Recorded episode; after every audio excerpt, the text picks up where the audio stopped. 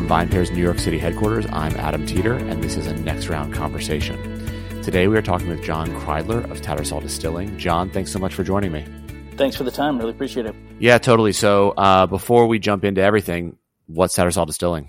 Uh, we're a craft distillery located in Minneapolis, and uh, we're in the process of building a second facility in Wisconsin right now. But uh, just focused on very authentic uh, products. We have a massive portfolio and uh, really amazing cocktail room, and uh, yeah, we've been up and running for about six years now. Yeah, I want to talk about that. I mean, in only six years, I think you have what thirty products. We have a lot. Why? Are you crazy?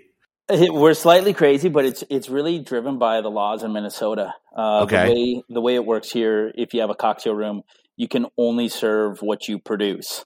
And so, interesting. When we originally built the business, we wanted to have a, a cocktail room or a bar that could compete with any bar, you know, in in the city, in the state, in the country.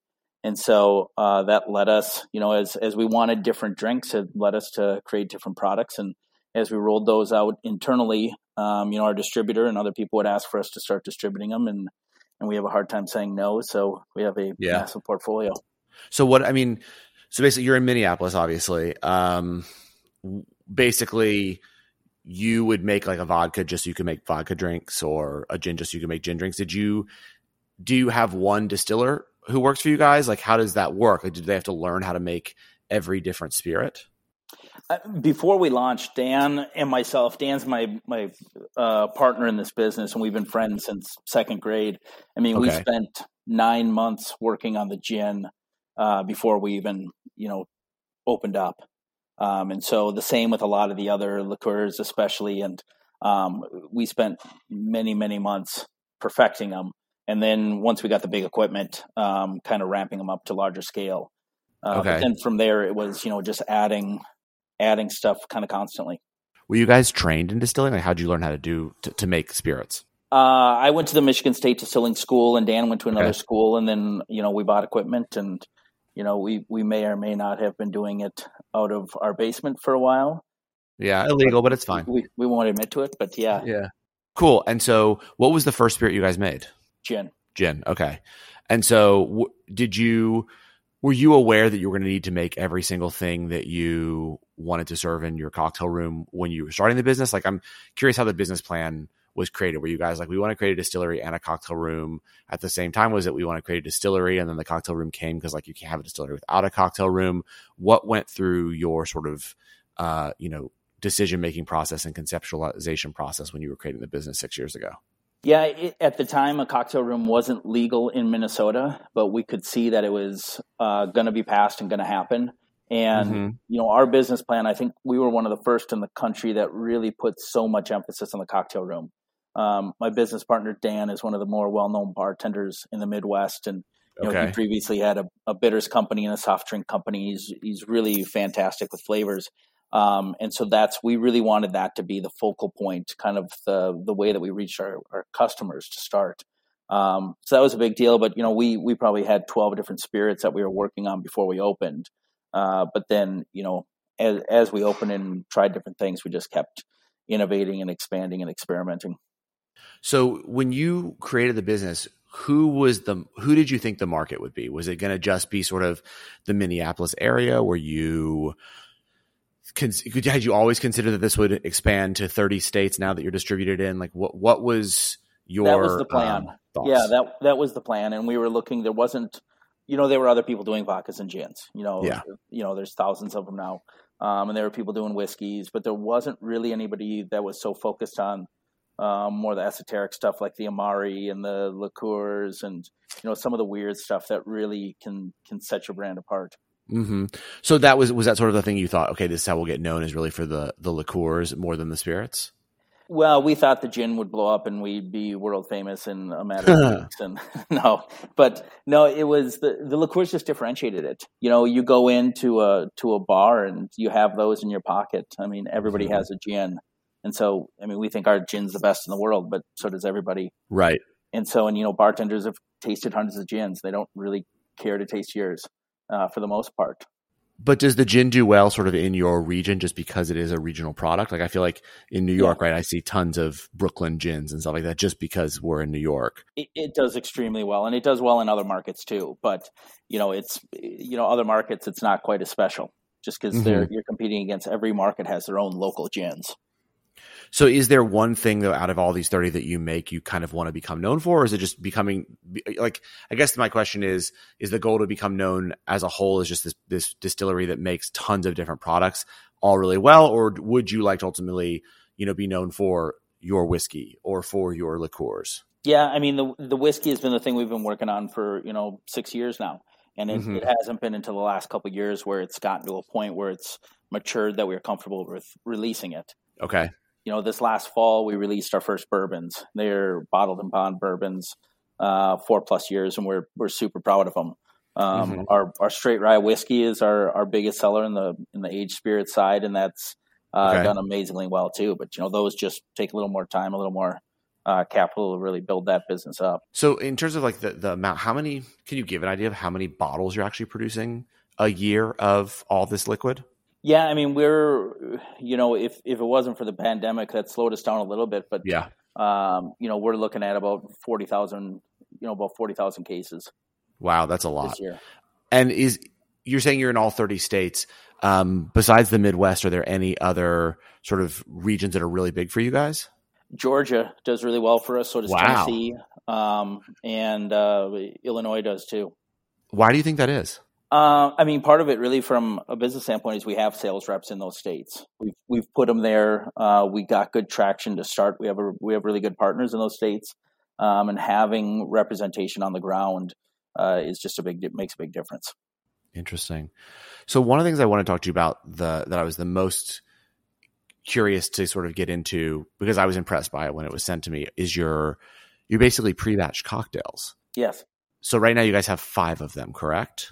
Yeah, that's At least on the site, you have five. Yeah, I think we have another six one that we'll be launching pretty soon. Wow. So, what goes into creating those? And you know, because I think that there's so many of them that aren't done well, and at least the, the ones of yours that I've had, I think are really great.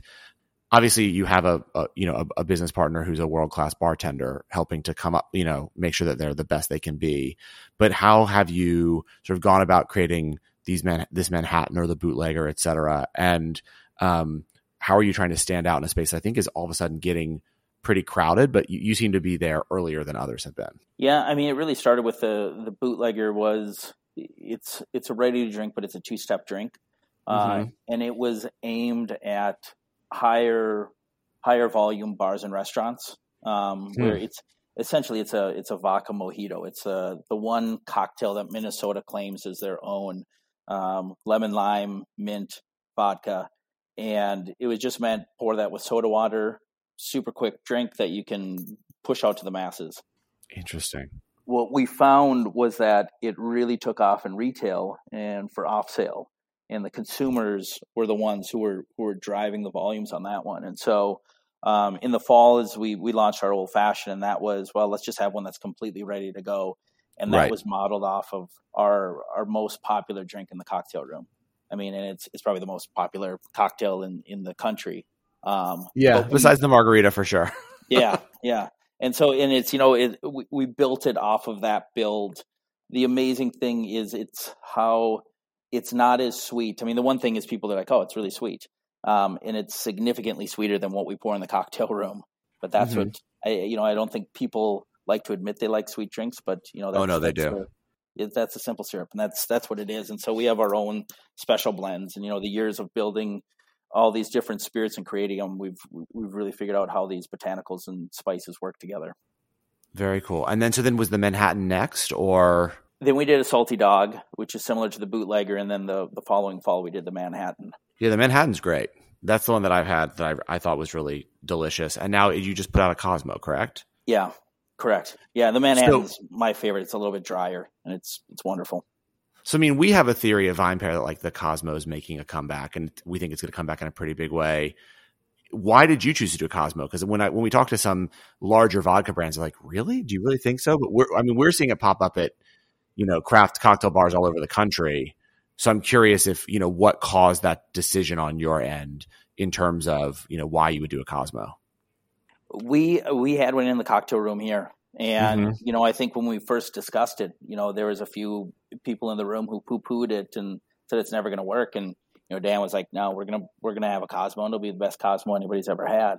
And it was incredibly popular. I mean, it's a, it's a very easy drink. It's a simple drink uh, for people to consume, and um, you know, and it's a recognizable drink. Is the other piece? Yeah, yeah. So you think that like sort of that that sort of backlash? I don't want to say backlash, but uh, you know, reputation it had had sort of coming out of the Sex and the City moments kind of faded, and people are coming back to it. Yeah, I think so. I, I do. Ours is a ours is a clear Cosmo. It's Cosmo Bianco, so it doesn't have that pink color to it, which I you know the that's kind of the part of what makes a Cosmo iconic. But it also, I think, what we found is that scares uh, a certain part of the population away. Yeah, that's interesting. I was just about to ask you why Bianco, but that makes a lot of sense. So obviously, you guys have, have grown a lot in six years, and now you've opened a new distillery in Wisconsin, correct? We're in the process. It's uh, under construction right now. And what has been what was the decision to do that? Was it just was it in terms of to be able to hit larger volumes? Did you see a huge market in Wisconsin? Why why a second distillery and why there?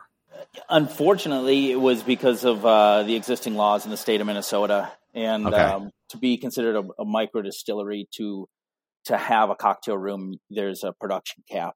And we you know we worked on it for about three or four years lobbying and trying to get that raised.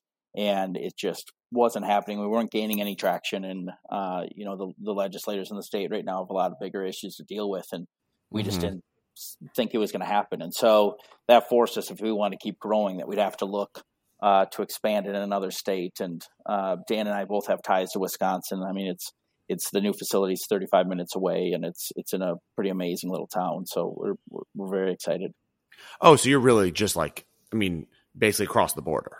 Yeah, exactly. That's really interesting. I didn't realize when I was looking, I never, stupidly, I didn't look at a map before I asked you the question. So I probably should have. That's all right. So is this also just so you can grow and expand across the country? Yeah, exactly. So in terms of what you're doing, right? I'm curious about why you went sort of with a branded house instead of a house of brands. You're doing so many different liquids and so many different cocktails. Is there a reason you put them all under the Tattersall name? Had you had you guys talked about that when you started saying we're going to do all these different spirits? We did. That that was absolutely intentional, and it was to we thought that would allow us to grow the brand quicker mm-hmm. instead of having 20 different brands that we were each trying to grow um, i think our brand is pretty recognizable and you see it you know you see it behind a bar and it's oh, that's yeah. like you don't know, you might not know what spirit it is, but you know, oh, that's going to be a good quality spirit, and that's I recognize them, and it's it's a way to to expand our reach. Interesting. So, what do you see as the future for the company? I mean, it's only six years in. You know, is this something you want to build into a massive national brand? Would you would you ever entertain offers from larger spirits companies who might be interested? What are your and Dan's goals? I mean, growth is what gets us excited. Growth and innovation. Mm-hmm. You know, with the new facility, it's going to allow us to do a lot more things. Um, mm-hmm. You know, the brown spirits, especially as we continue to build those out, has been a lot of fun. But we've been exploring canned cocktails for a couple years. We actually had a couple ready to roll right before the pandemic, and we we pulled back. And uh, now with just the the difficulties in getting aluminum, that continues to be on hold for us. Mm-hmm but yeah, we've you know we've always looked at that possibility. I mean, it's there aren't that many brands in the in the country that get to a certain size without getting acquired. I mean, that's just right. kind of the natural progression of this industry. For us, we've talked about it. We've been approached a few times now, uh, and it hasn't been the right fit or it hasn't quite felt right. Mm-hmm. But I think there's a lot of value in that in being able to leverage somebody else's you know existing logistics and distribution and and their knowledge. Um, you know, there's it's it's a different game. You know, it's a certain game growing from a startup to a established company, and yeah. you know, to break through to that national level, it's it's a it's a different game. So, for people who are listening who are saying, "Wow, six years feels really short for them to already be you know forty thousand cases," what do you think is your you know the reason for the success and so quickly? How how do you how did you go from six years ago having you know the business just starting to being recognizable in 30 states what do you attribute to that success Uh, I mean, you know, we, we work really hard. I think I think we've done a really good job of listening to the consumer and mm-hmm. and figuring out what the consumer wants and, and kind of staying ahead of uh, trends or, or, at least with them. Um, you know, and and really taking what's taking what the consumer is asking for instead of trying to jam something down their throat. You know, right. I mean, I, I, think that's the the biggest the biggest deal, and we've hired great people to to help us out and build it and and help spread the word. So when you're coming up with the the types of cocktails you want to make for the cocktail program, for the you know the liqueurs you're doing, et cetera, how much are you? Obviously, it sounds like a lot, but how much are you looking at data and things like that in order to inform what you do? Yeah, I mean, we absolutely look at data. I mean, that was part of the Cosmo. I mean, if you look, you know, six months ago, at the the top RTDs in the country, and um, yeah, I mean it was basically White Claw, but then it was also the On the Rocks Cosmo. You know, it just kind of validated what we were thinking. It's like, huh, this this is doing really well, and so you know, I think if you know we we invest a lot of money in in data and, and getting that information and mm-hmm. and getting professional help to help us make decisions, but you know, if it's there, I think you're you're foolish not to at least take it into your analysis. Right. So when you before you started the business, what was your background? Uh, finance guy. So I right. worked for for for banks and hedge funds and needed a change. well, that, I mean that I got. I, I have to tell you the the products you guys are making are are very high quality, really delicious. I've been very impressed with the stuff that you sent. So as the rest of the VinePair staff. So thank you. You know, keep doing it, and the the growth in six years is really impressive. Um, there's there's very few brands that have gone to 40,000 cases in only six years. So you guys should be really, really um, proud of that. If someone was thinking about starting a brand now in 2021 post COVID, or something in the spirits business, what would one piece of advice be that you would give to them? Just make sure you're unique. You know, do your research. Make sure that it's it's something unique that the market actually wants or is craving or is lacking, and you know, go all after it. And you, you really got to believe in yourself because you're going to have a lot of people who tell you that it's a that's a terrible idea. I tell you the you know thousand reasons why you shouldn't do it but um, as long as you believe in your in in what you're doing and and you're enjoying it you know go after it. Awesome. Well john one last question. If people want to find tattersall obviously in 30 states they can but also can they get it on your website? You can get it on the website. We have a finder and that'll show you where you can find it locally um, and then there's also some links to where you can buy it. We, you know, certain states we can ship into, and certain we can't, and it's it's not direct from us, but it's uh, through our partners. Um, but yeah, our website's the best spot: tattersalldistilling.com. Awesome.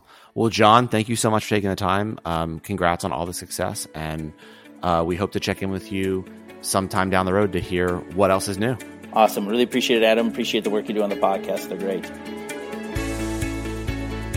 Thanks so much for listening to the VinePair podcast. If you love this show as much as we love making it, then please leave us a rating or review on iTunes, Spotify, Stitcher, or wherever it is you get your podcasts. It really helps everyone else discover the show. Now for the credits.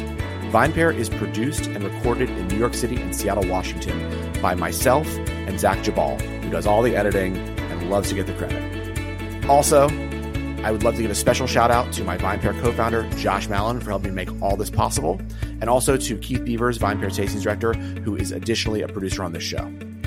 I also want to, of course, thank every other member of the VinePair team who are instrumental in all of the ideas that go into making this show every week. Thanks so much for listening, and we'll see you again.